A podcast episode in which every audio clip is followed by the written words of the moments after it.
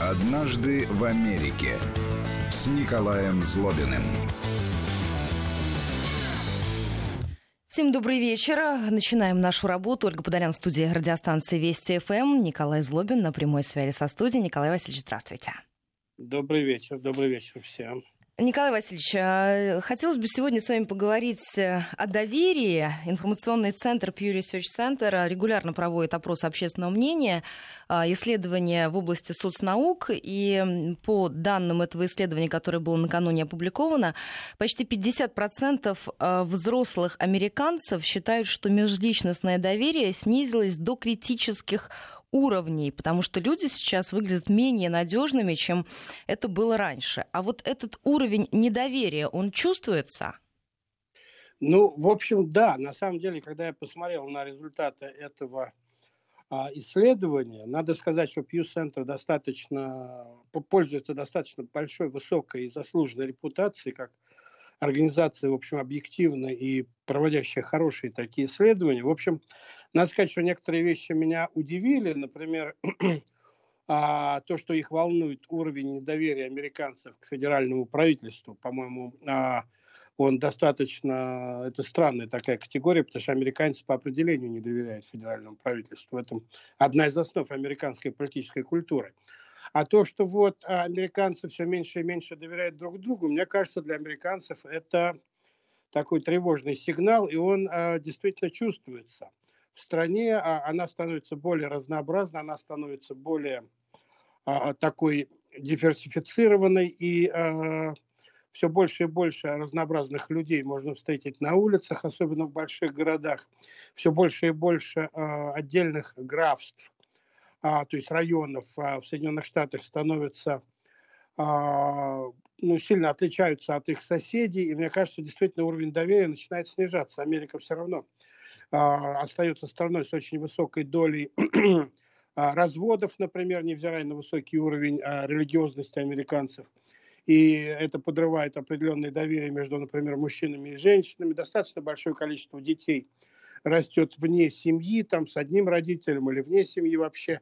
И, конечно, очень много факторов в современном мире, которые влияют на такую категорию, как доверие, которое в свое время, вот личностное доверие в Америке было большое дело, и в стране достаточно молодой. Америка все-таки молодая страна, и достаточно а, сильно отдаленная от остальных а, центров мировой цивилизации, большую часть своей истории – это доверие сохранялось довольно долго. Я могу сказать, что, например, еще в 90-е годы я приезжал в некоторые американские города, а, небольшие в том числе города и университетские центры, где люди уходили на работу, оставляли двери своих домов не запертыми, подразумевая, что ничего там не произойдет. А сегодня, конечно, такая ситуация, мягко говоря, а, в общем, трудно представить себе, по крайней мере, такую ситуацию. То есть этот уровень доверия падает друг к другу, и мне кажется, это в определенном смысле проблема не только Америки и всего мира, но в Америке это в частности проблема ну, для американцев достаточно новая. Мне кажется, американцы еще не очень понимают, как с этой проблемой обходиться и что делать. Николай Васильевич, скажите, а вот на ваш взгляд, когда вот эта ситуация, она начала меняться, и что, можно сказать, стало определенной отправной точкой для вот этих самых изменений, когда можно было оставить э, машину открытой в полной уверенности, что ничего с ней не случится, до вот того состояния и уровня недоверия, который люди наблюдают сейчас? Ну, мне трудно сказать, когда, что стало стартовой точкой, но я думаю, что вот судя по тому, что я читал, знаю там из истории Соединенных Штатов и по рассказам а, более таких пожилых американцев, с которыми я имею дело, они где-то начинают отсчет где-то с послевоенного периода, с 50-х годов, когда в Америку хлынуло огромное количество мигрантов из разных стран со своей культурой, со своими привычками, со своими а, скрепами, если хотите, со своим а, религиозным, там, языковым и так далее отличием – и э, американцы, так сказать, не были к этому готовы. Все-таки Америка развивалась а, достаточно замкнуто, скажем так. И а, основа Америки, поскольку Америка осваивалась первопроходцами, переселенцами, а часть американцев изначально была преступниками, высланных там из стран Европы, например, то есть тоже они, по сути дела, были первооткрывателями в каком-то смысле Америки, они занимали земли, они огораживали сами свои участки, сами строили себе дома. Не было никакого правительства, не было никакой э, большой церкви, не было никаких законов. Они сами определяли законы. И поэтому договориться с соседями было принципиально важно. Доверять соседям было принципиально важно. И вот маленькие городки, которые создавались в Америке там а, в 19 в конце 18 в 19 веке, конечно, огромное количество вещей было основано на взаимном доверии. А, потому что иначе было нельзя. Не было толком полиции, не было толком законов, не было толком суда. Поэтому можно было договориться только на основе доверия или на основе доверия к тем, авторитетом в этом городке, но которые, в общем, воспринимались как авторитеты и которые могли э, решать проблемы и быть такими неформальными судьями. И вообще, в принципе, в Америке вот такая традиция неформальных судей, она до сих пор достаточно высока. Но когда эта система начала ломаться, Америка вот превратилась в сверхдержаву, вторая половина 20 века, а, стала распространять свое влияние на большую часть мира, и, соответственно, большая часть мира стала, стала распространять свое влияние на Америку. А, появилось очень много политических игр, появилось очень много хитростей в бизнесе, появилось очень много законов, которые можно обойти. Например, американская система налогообложения, она настолько сложная, что нормальному человеку очень трудно в ней разобраться. И надо нанимать профессионала, который будет делать ваши налоги. Я, например, каждый год нанимаю профессионала, который делает мои налоги, просто потому что это невозможно угнаться за изменениями в этой системе. Вот это все подрывает определенное доверие к американцам, и к друг другу, и к стране, и к той, а, тому правительству, которое там функционирует. И мне кажется, если посмотреть вот на современную Америку, ну, смотрите вот по а, последним опросам э, переписи, а, она последняя была в 2013 году, если я не ошибаюсь, в Соединенных Штатах, 20-21% американских семей дома говорят на другом языке, нежели, америка... нежели английский. Говорят на разных языках. Соседи говорят на разных языках, ты уже не очень понимаешь, а, в общем, а, о чем они говорят и что они имеют в виду. Там 13% американцев в принципе являлись на тот момент уроженцами других стран, а 30% являлись а, детьми уроженцев других стран. А это значит другая культура, это значит все больше других традиций. А люди же эмигрировали еще в Америку, надо иметь в виду, а из стран, где уровень доверия, как правило, был невысок, это была одна из причин иммиграции, там политические репрессии, религиозные э, репрессии, людям надо было скрывать что они думают, как они верят, э, какие а, они исповедуют а, религиозные а, принципы и так далее. Надо было это скрывать, надо было мимикрировать, надо было обманывать. И попав в Америку, ну, наверное, невозможно избавиться от этих привычек, и продолжали они, наверное, в той или иной степени оставаться в рамках той традиции тех стран, откуда, откуда они приезжали. И в этом смысле, мне кажется, вот этот уровень недоверия и к друг другу, и к правительству и государственным структурам он а, стал расти и остается достаточно высокий. Но мне кажется, вот я никаких сам лично исследований на эту тему не проводил, и мои наблюдения сугубо субъективные и, в общем, такие далеко от научных. Мне кажется, все-таки уровень недоверия в Америке а, и американцев друг к другу, и а, к своим официальным структурам все-таки выше, чем ну, в России, например, на мой взгляд. А, и э, в этом смысле это много для американцев, но для простого россиянина, мне кажется, американцы производят впечатление достаточно доверчивых людей. А скажите, я, знаете, э, вот вы сказали по поводу того, что некоторые семьи, да, достаточно большой процент разговаривают на своем языке. Я недавно общалась со своими знакомыми из Нью-Йорка, и они сказали, что вот эта тенденция стала очевидна о том, что если раньше очень многие, кто приезжал в Соединенные Штаты, старались избавиться даже от акцента, то теперь этого нет практически нигде. То есть люди говорят плохо, люди стараются э, по возможности говорить на своем языке, слушают радиостанции на разных языках. Э, и вот этой вот гонки стать таким, как все, ее больше нет. Безусловно, потому что, э, ну, вы знаете, в Америке нет государственного языка, э, все языки равны, в том числе английский язык не имеет никакого юридического правового преимущества перед другими языками. И если вы не знаете английского языка, то это никак вас не может поставить в трудную ситуацию, потому что государство американское, ну, добровольно, в общем, взяло на себя обязанность говорить с вами на том языке, на каком вы предпочитаете говорить а, с этим государством. То есть вы можете сдавать права там на права там водительские, на русском языке, на китайском, на каком хотите, вы можете в суде, а, так сказать, говорить на своем языке, и суд обязан предоставить вам переводчика. А, это, безусловно, сохраняется. Одна из проблем а, – это вот языковая свобода, или языковая, как там по-русски будет правильно, но э, американцы сегодня сталкиваются все больше и больше с обратной стороной этой вот э, медали свободы в сфере языка, как раз то, о чем вы говорите, что больше и больше людей, которые, в общем, говорят по-английски плохо. Я скажу вот э, честно свою историю. Я приехал в Соединенные Штаты почти 30 лет назад, э, пригласили меня туда поработать, и я говорил по-английски практически на нулевом уровне, поскольку в Московском университете, где я учился, я изучал французский. И никакой проблемы, в принципе, это уже, не, так сказать, для меня не создавало. Американцы, надо сказать, народ фантастически толерантный к другим языкам, в том смысле, что если говорите плохо по-английски, то, в общем, вас американцы будут все равно внимательно слушать и а, а, пытаться хоть а, понять хоть немножко из того, что вы, что вы говорите. И если они это что-то не понимают, то я с этим не раз сталкивался. Это меня очень забавляло всегда. Если они что-то не понимают, то они винят, винят себя в том, что они вас не понимают, а не ваш плохой язык. То есть вот так ситуация развивалась на моих глазах на протяжении последних а, трех десятилетий. Я помню, я после приезда в Вашингтон, меня пригласила довольно серьезная организация исследовательская в Вашингтон первый раз на работу. И я через несколько месяцев должен был прочитать а, такую серьезную, такую фундаментальную лекцию в Вашингтоне, в общем, в одном из таких очень серьезных американских учреждений, больших. Лекцию такую публичную. Я с ужасом к этому готовился, я английского не знал, там за пару месяцев английский не выучишь, начиная с нуля, поймите, я же не учил никогда его. Вот.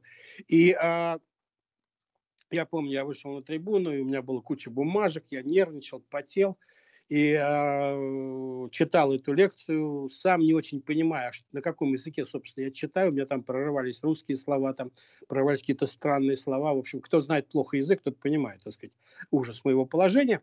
Ну, и я в течение первых там 15 минут боялся со стыда поднять глаза в аудиторию.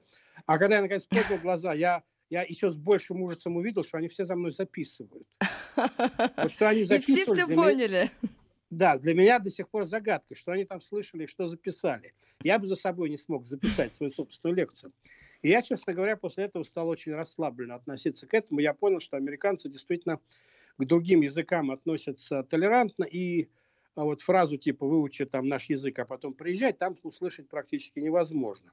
Да, по, по акценту можно, наверное, понять, что человек иностранец, но в Америке там треть страны, как минимум, говорит с акцентом, поэтому если каждому предъявлять эти претензии, то это, так сказать, будет сплошная история претензий по поводу языка.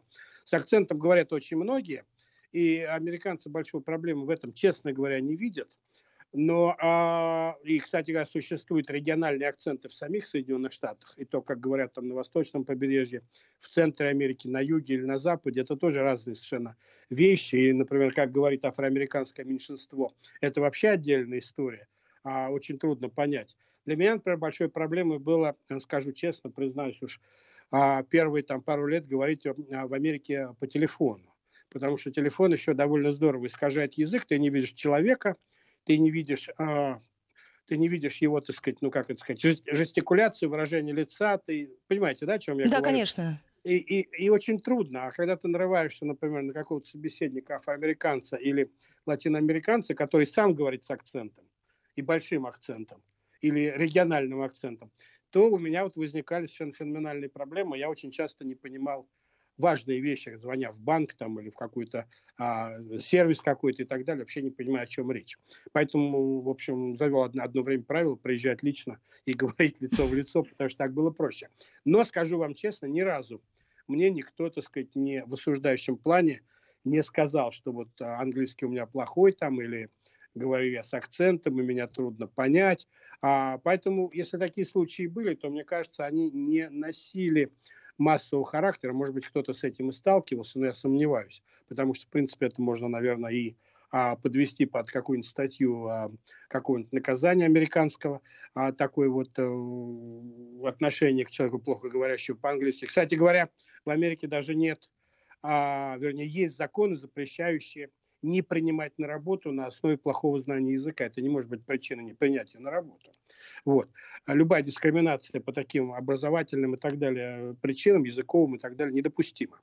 Хотя, как вы знаете, для того, чтобы получить американское гражданство, надо показать хотя бы элементарное знание, самое элементарное знание английского языка. Но вот сейчас эта проблема начинает действительно вставать довольно остро.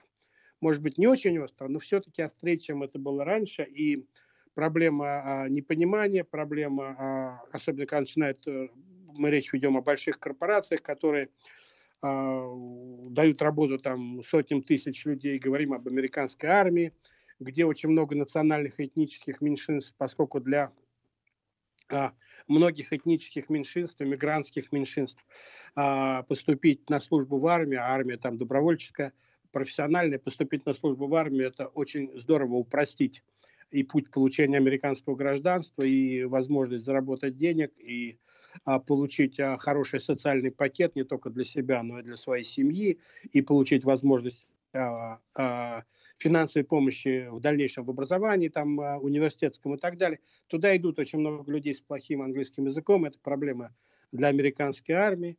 А если сейчас брать еще и вопрос э, аутсорсинга бизнеса, когда я, живя в Вашингтоне, звоню там в какую-нибудь службу американского банка, попадаю куда-нибудь на Филиппины или в Индию, где, так сказать, находится их колл-центр, и там говорят со мной на ужасном английском, американцы к этому начинают привыкать, но это их дико раздражает.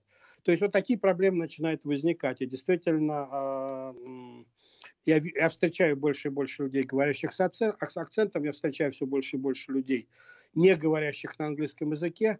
И вот а, уже давно в Америке не выпускаются м, то, что раньше называлось такой, может быть, кто-то видел в американских фильмах, называется Yellow Page, то есть огромные такие книги с телефонными номерами, справочники телефонные, по сути дела. Вот, но сейчас а, они не выпускаются, они, как все в интернете. Ты заходишь в интернет и найти, например, там автомеханика или врача, и обязательно а, в рекламе там автомеханика, врача или любого другого эксперта написано у нас в офисе есть люди, которые говорят по-испански, английски, немецки и русски. Потому что, в общем, английского уже недостаточно. И для врача, у которого в офисе есть медсестра, которая говорит по-русски, а таких врачей все больше и больше в Америке, то, в общем, у них есть возможность получить русских клиентов, русских больных там, пациентов, которые с большим а, желанием пойдут к ним, поскольку многие очень даже хорошо знающие английский язык люди, но просто медицинской терминологии могут не знать. Это довольно специфическая терминология. Многие слова я и по-русски не знаю, медицинские, понимаете, как нормальный любой человек. Ну, конечно. Вот. Поэтому вот такие хитрости начинают проявляться, так сказать, начинают нанимать себе в офисы а, людей а, с другими языками, чтобы привлечь те или иные национальные меньшинства. Банки начинают этим заниматься. А, все больше и больше в современных условиях, уж вы-то это знаете гораздо лучше меня, с развитием современных СМИ, там глобальных СМИ, можно смотреть программы со своей исторической родины, слушать радио оттуда, что многие-многие делают. В Америке там на кнопке э, кабельного телевидения есть там все российское телевидение, все российское радио при желании – можно жить, так сказать, в Америке географически, а ментально, культурно в России. И это, конечно, в общем, а, я не думаю, что это позитивно влияет на такое единство американского общества. Но, честно скажу, на сегодняшний день я не вижу кризиса здесь. А, наверное, так сказать, это вещь, которую надо иметь в виду и которая может, наверное, так сказать, как-то ослабить единство американского общества, но пока, вот, на мой взгляд, непрофессиональный а, большой проблемы здесь еще нет. А, нам нужно будет прерваться буквально на несколько минут. Николай Васильевич, новости середины часа, короткий перерыв, сразу после вернемся. Однажды в Америке с Николаем Злобиным. 18.33 московское время. Возвращаемся в программу 553320 плюс 7 903 176 363 средства связи. Николай Васильевич, если вернуться к э, этому исследованию, которое было опубликовано Центром Pew Research Center, э, я обратила внимание на то, что объясняют э, снижением, снижение уровня доверия падением культурного уровня, упадком национального самосознания. И еще момент, о котором вы уже говорили, это то, что люди очень остро ощущают свою свое одиночество и чрезмерный индивидуализм. Высокий процент разводов и действительно э, в институте семьи э, вот такой серьезно ощущаемый кризис, потому что я вот смотрю на своих американских знакомых, которые живут в разных штатах. Вот у меня здесь друг в Москве, его сестры, которым ну, сильно 30 плюс, замужем не были, замуж не собираются, им очень комфортно с родителями, по воскресеньям ходят в церковь, есть гаджеты, есть сериалы, есть хорошая работа, и никто никуда не спешит. Есть ли такая тенденция?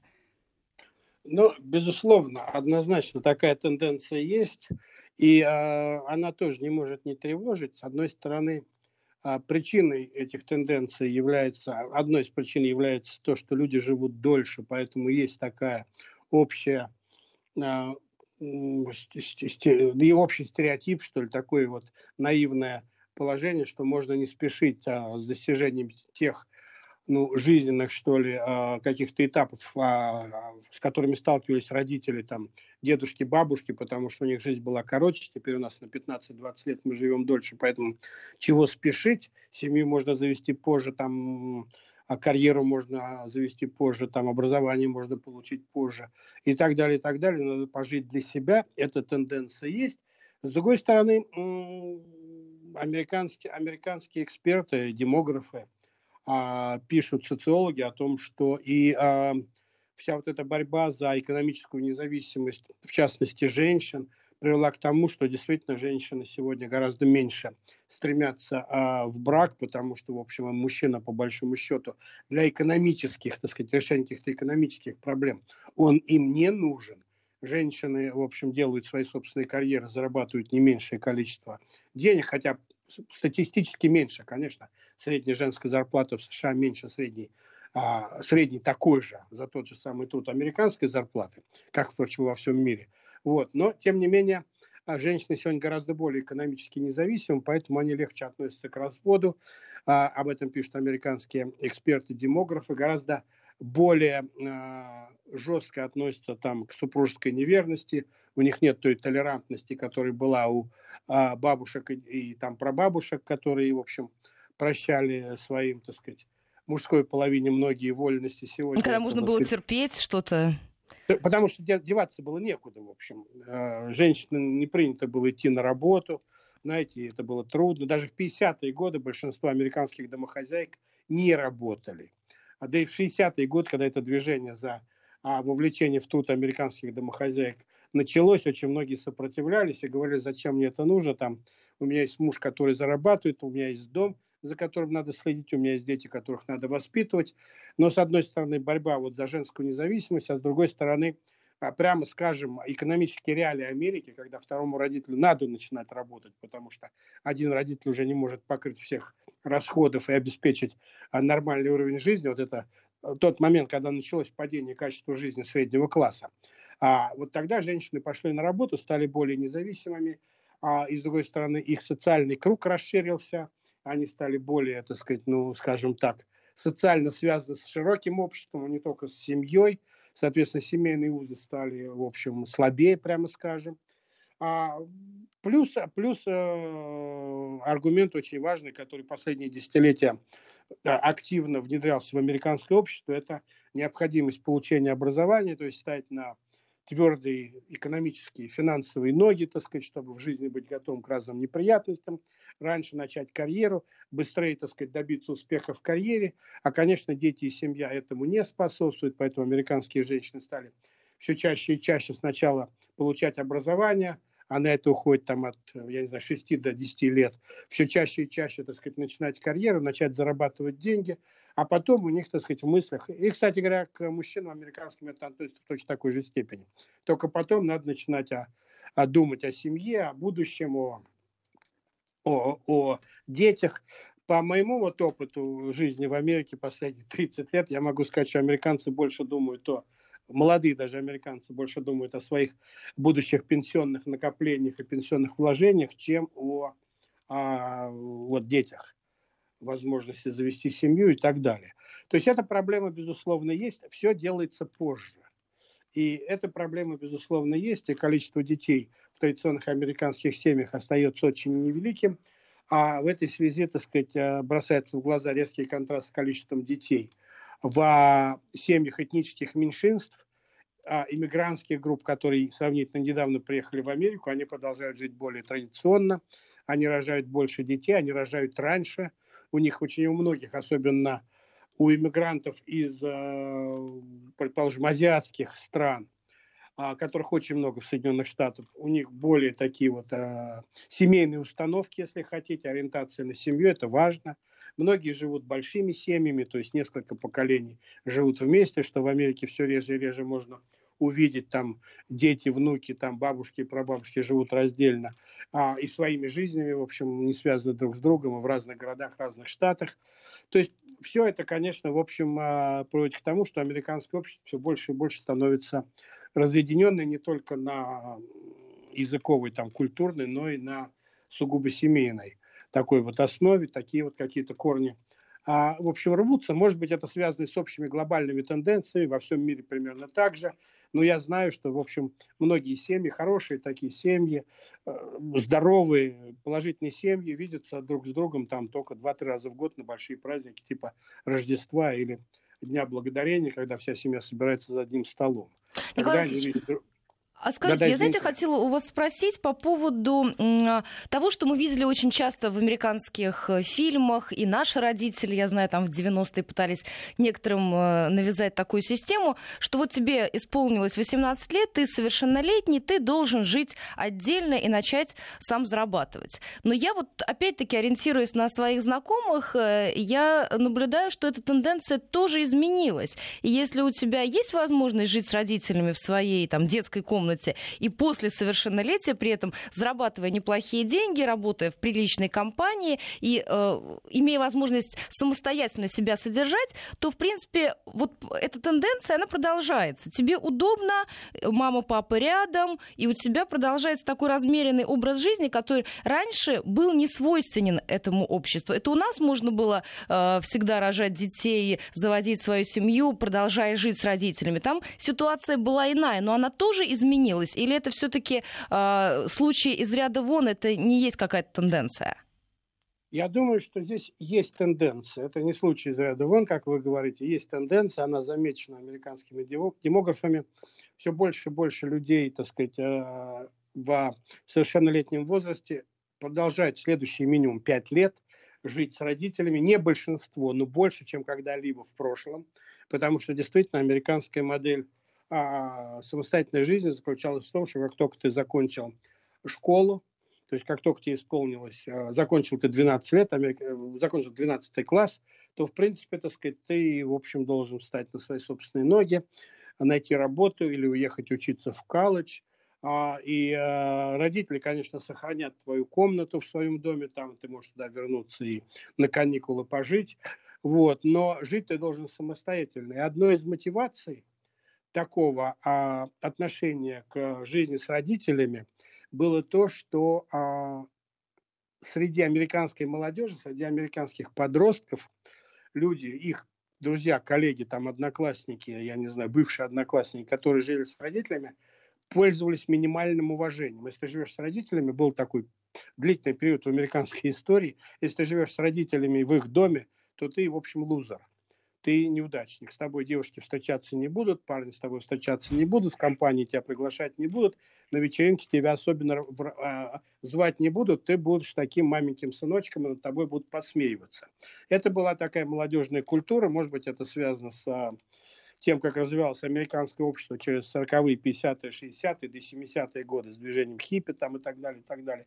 Но, тем не менее, это было в последние, может быть, десятилетия, полтора, эта тенденция начала меняться. Вот по а, разного, разного рода исследованиям примерно четверть американцев а, в совершеннолетнем возрасте живет а, в, на расстоянии не более 30 минут езды от дома родителей.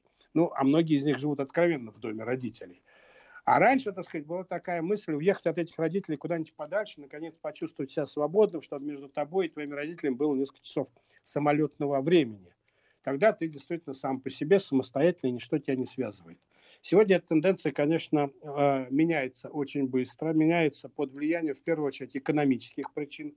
Действительно выгодно а, пожить еще в доме родителей, потому что для чего родители работали всю жизнь, заработали на большой дом, там много комнат, там удобно, Это обычно, так сказать, э, больше, чем ты можешь себе позволить а с первых зарплат там, уж тем более, или живя там где-то в общежитии, в колледже. Поэтому почему бы не жить у родителей, но при этом быть достаточно независимыми от ней. У меня, я видел очень много примеров и а, исследований, и моих собственных примеров, когда просто родители и дети жили в одном доме, но при этом у всех были разные входы-выходы, и они жили независимо друг от друга, встречаясь иногда там на общей кухне, а иногда и не встречаясь неделями а живя своей самостоятельной жизнью и, э, в общем, даже не интересуясь друг другом. Но родители при этом продолжали оплачивать там коммунальные расходы, а, продолжали оплачивать стоимость там дома, выплачивать э, кредиты и так далее, и так далее. Но бывали случаи, когда дети брали свои расходы за свои комнаты на себя. Тем не менее, я, я с вами вот согласен в том, что это меняется. Действительно, американское общество сегодня а, более а, менее подвижный, я бы сказал, вот особенно молодой, чем это было там 20, 30, 40 лет назад. А жить в доме родителей сегодня не так позорно, а в некоторых штатах и не позорно совсем, а, как это было когда-то. И поэтому, в общем, многие а, пользуются этим обстоятельством. Более того, есть еще одна тенденция, которая... Николай Васильевич, а можно мы об этой тенденции буквально да, через секунду, можно. потому что ну, мы Легко. сейчас на не... перейдем, мы продолжим, а некоторые регионы перейдут на местное вещание. Нам, кстати, пишут очень много слушателей из Европы и из Соединенных Штатов. Из Европы нам пишут о том, что в Германии все то же самое. Короткий перерыв, мы возвращаемся в программу «Однажды в Америке». Вести ФМ. 18.45 московское время, средства связи 553320 плюс 7 903 176 363. Присоединяйтесь, задавайте ваши вопросы, ждем ваших комментариев. Николай Васильевич, можете рассказать об, о еще одной тенденции. Еще одна тенденция, с которой столкнулись американские демографы, это люди после того, как они поживут, а, молодые, самостоятельные, очень часто успешные люди, после того, как они поживут отдельно от родителей, создадут семью, разведутся, многие из них возвращаются в родительский дом. Вот возвращение в родительский дом тоже стало одной из тенденций э, современной Америки. Трудно сказать, это хорошо или нет. И родительский дом не надо обязательно воспринимать как вот э, жилье под одной крышей, но возвращение в тот город, где ты родился. Потому что традиционная Америка – это, конечно, стремление уехать из того города, где ты родился, в большой мир, поехать еще куда-то. Я уже как-то в какой-то программе приводил этот пример – Средний американец за свою жизнь переезжает 12 раз, средний американец, то есть не просто переезжать там из квартиры в квартиру, а на другой конец страны, в другой город, в поисках работы, в поисках там лучшего университета и так далее, так далее. То сегодня, так сказать, в случае чего американцы предпочитают иметь такую вот домашнюю базу. Тот город или, так сказать, тот, тот дом даже, родительский дом. А, помните эту советскую песню про Да, начало-начало. Вот, совершенно верно. Вот он сегодня в Америке тоже начинает играть свою роль. И поэтому, с одной стороны, родители, очень многие родители сохраняют комнаты детей в неприкосновенном виде, потому что знают, что, может быть, дети вернутся. А с другой стороны, дети очень часто и, ну, гораздо чаще, чем раньше, по крайней мере, стали возвращаться в родительский дом, как только у них случается что-то типа потери работы или развод. И во многих городах, я вот одно время жил в городе Сент-Луис, это в штате Миссури, и американцы, которые очень много ездят по миру, по стране, вообще довольно м, такое мобильное общество по работе, какая-то привязка им нужна. И вот, например, а, я стал замечать, что живя в городе Сент-Луис, Миссури, Миссури, общаясь с американцами, они спрашивают друг друга один простой вопрос. Какую школу вы закончили?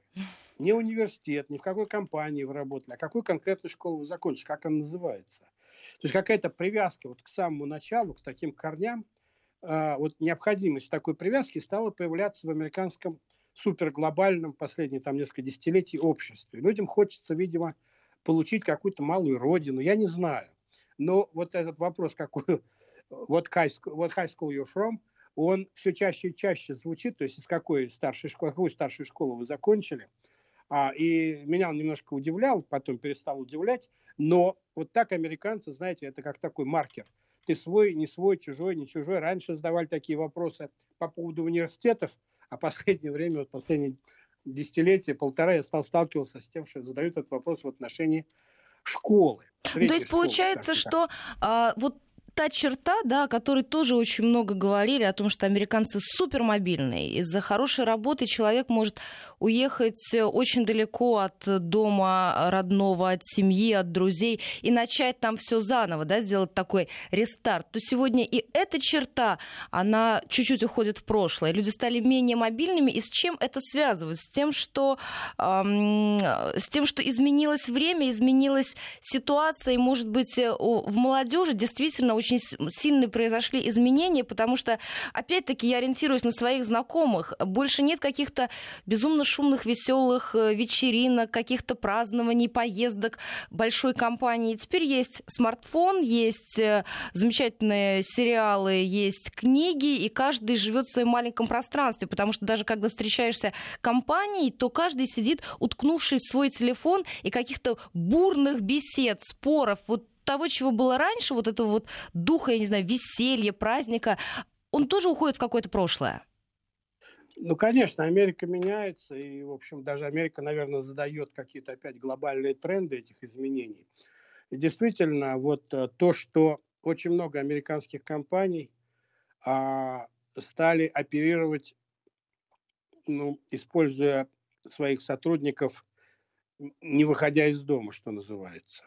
Даже американское правительство нанимает людей, которые работают, довольно много, кстати говоря, людей да, на довольно ответственной должности, которые работают из дома, не выходя из дома, работают на американское правительство, работают на те или иные американские компании. Более того, а, эти люди могут находиться в разных штатах, в разных городах, а эти люди могут находиться в разных странах, и вот те современные технологии, которые позволяют им это делать, они только развиваются, поэтому чего ездить на работу и встречаться в общем коллективом вот этих общих коллективов все меньше и меньше и меньше. Это вот видно. Я за свою жизнь в Америке просто физически это ощущаю, как меньше становится мест, куда люди приезжают на работу. Исчезают вот эти вот, знаете, такой а советский стиль, научно-исследовательские институты, где люди приезжают там в 9 утра и сидят до 5. Их просто уже почти нету.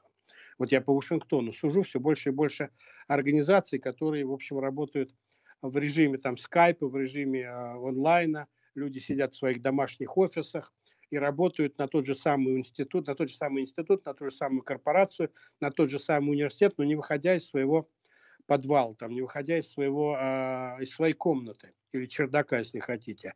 Поэтому личные вот такие вот, э, действительно, компании, о которых вы говорили, личное э, взаимодействие, оно становится все меньше и меньше. Это экономически выгодно, на самом деле. Вообще в основе, конечно, здесь лежит тоже экономическая выгода. Не надо ездить на работу, не надо тратить бензин, не надо тратить время на а, приезд туда, так сказать, не надо искать парковку и так далее, и так далее.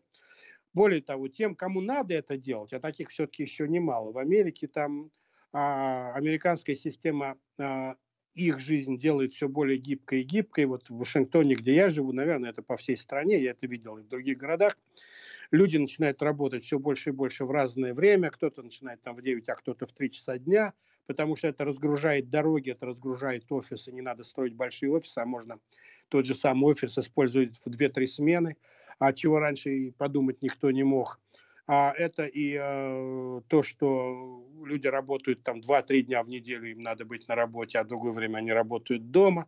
Американские школы начинают первый урок в разное время, в разных штатах, в разных городах. Более того, разные классы по возрасту начинают э, первый урок в разное время.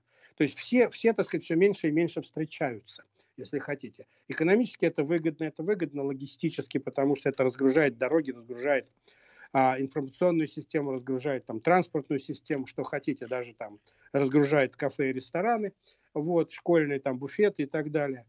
То есть жизнь меняется, безусловно. Появление Старбакса, который, да, изменил жизнь всего мира, Starbucks кафе, да, который реально навязал всему миру а, хождение с чашечкой кофе не сидение за столом с чашечкой кофе, а хождение. Тебе наливают бумажный стаканчик, и ты пошел дальше. И это стало это... абсолютно мировой, это мировой тренд на сегодняшний день. Это так же ходит тренд, и в Азии, да, это... и в Европе, и где угодно. Совершенно верно. Они, они в этом смысле, конечно, гениальная компания, но они сломали ту самую традицию, которая была всегда связана с э, кофем, да, сидеть, э, пить кофе, читать газету и так далее, и так далее. Сегодня газету сидеть читать нет смысла, потому что все это в интернете. То есть мир поменялся так быстро, что а, традиционный коллектив, рабочий коллектив, коллеги там и так далее, уже, по сути дела, такого понятия не существует. А люди работают друг с другом, не встречаясь друг с другом, не зная даже друг друга в лицо зачастую. И я даже вот по своему институту, которым я руковожу в Америке, вижу, что так сказать, совсем не обязательно присутствовать в офисе. У нас офис все меньше и меньше, потому что не надо столько рабочих мест, люди эффективно работают, так сказать, а, из своего дома. И более того, американское налоговое законодательство активно этому способствует, потому что а, списать с налогов, уменьшить свою налогооблагаемую базу можно а за счет того, что вы списываете с налогов все расходы по своему так называемому домашнему офису. Если вы зарабатываете деньги из дома, да, вы журналист, вы писатель, там, вы профессор, да, вы списываете свой компьютер, вы списываете свое время, там, даже счет за электричество. Ну, в общем, это в каждом штате по-разному, но американское законодательство способствует именно да, даже, даже таким вещам. То а есть да, извините. А скажите, я хотела вас еще спросить, а как же тогда, а, получается, тоже уходит в прошлое вот эта система, когда подростки собирались в гараже, возникали, возникала там компания Apple, по сути, какие-то группы, рок-группы. Вот это тоже меняется а, в другую сторону. Вот этого индивидуализма становится все больше, больше и больше? Да, я думаю, что встречаются все меньше и меньше в гаражах встречается все меньше и меньше. Во-первых, рок-группы вообще куда-то пропали. И вот э, того, той волны, так сказать, роковой, которая была, где каждый день рождались новые рок-группы из, из действительно из гаражей, там, откуда-то, бог знает, со складов, где они тренировались, репетировали. Этого все больше нету, безусловно. Я думаю, что а, вообще Америка ведь э, это отдельная тема, можем как-нибудь поговорить на эту тему еще в будущем. Америка ведь страна без дворов, вот в советском понимании этого слова у подростков, у детей никогда не было такого опыта, как у нас. Я вот рос во дворе, например, московском. Да, мы понимали, что и московский двор. Там Владимир Путин постоянно говорит, что он из петербургского, из ленинградского двора. Он вырос во двора. В Америке нет дворов как таковых. Это или э, небольшие частные дома с маленьким, так сказать, или не очень маленьким участком, или вот эти огромные, так сказать, э, там небоскребы, жилые комплексы и так далее, где двора, по сути дела, в советском понимании нету. Поэтому Американские подростки никогда не были, в принципе, так сказать, привычны к такому дворовому развитию, что ли. Ну, за исключением, может быть, некоторых этнических меньшинств, там, э, которые продолжают какую-то такую дворовую культуру все-таки сохранять в силу там, а, особенностей своей культуры. Но в целом Америка, это, конечно, страна без дворов. И вот такие вот а, гаражные посиделки были, в общем, важной частью там а, или вокруг бассейна, у кого дома есть бассейн там на, на участке, а у многих американцев есть на своих участках частных домов бассейны, вокруг бассейна собиралась молодежь. Сегодня, конечно, это все меньше и меньше происходит. И э, я думаю, что эта тенденция, к сожалению или к счастью, будет продолжаться. А если она будет продолжаться в Америке, она, видимо, будет набирать все больше и больше влияния, такой тренд и во всем мире. Николай Васильевич, я благодарю вас за этот разговор. Николай Злобин, программа «Однажды в Америке». Услышимся ровно через неделю. Спасибо. «Однажды в Америке» с Николаем Злобиным.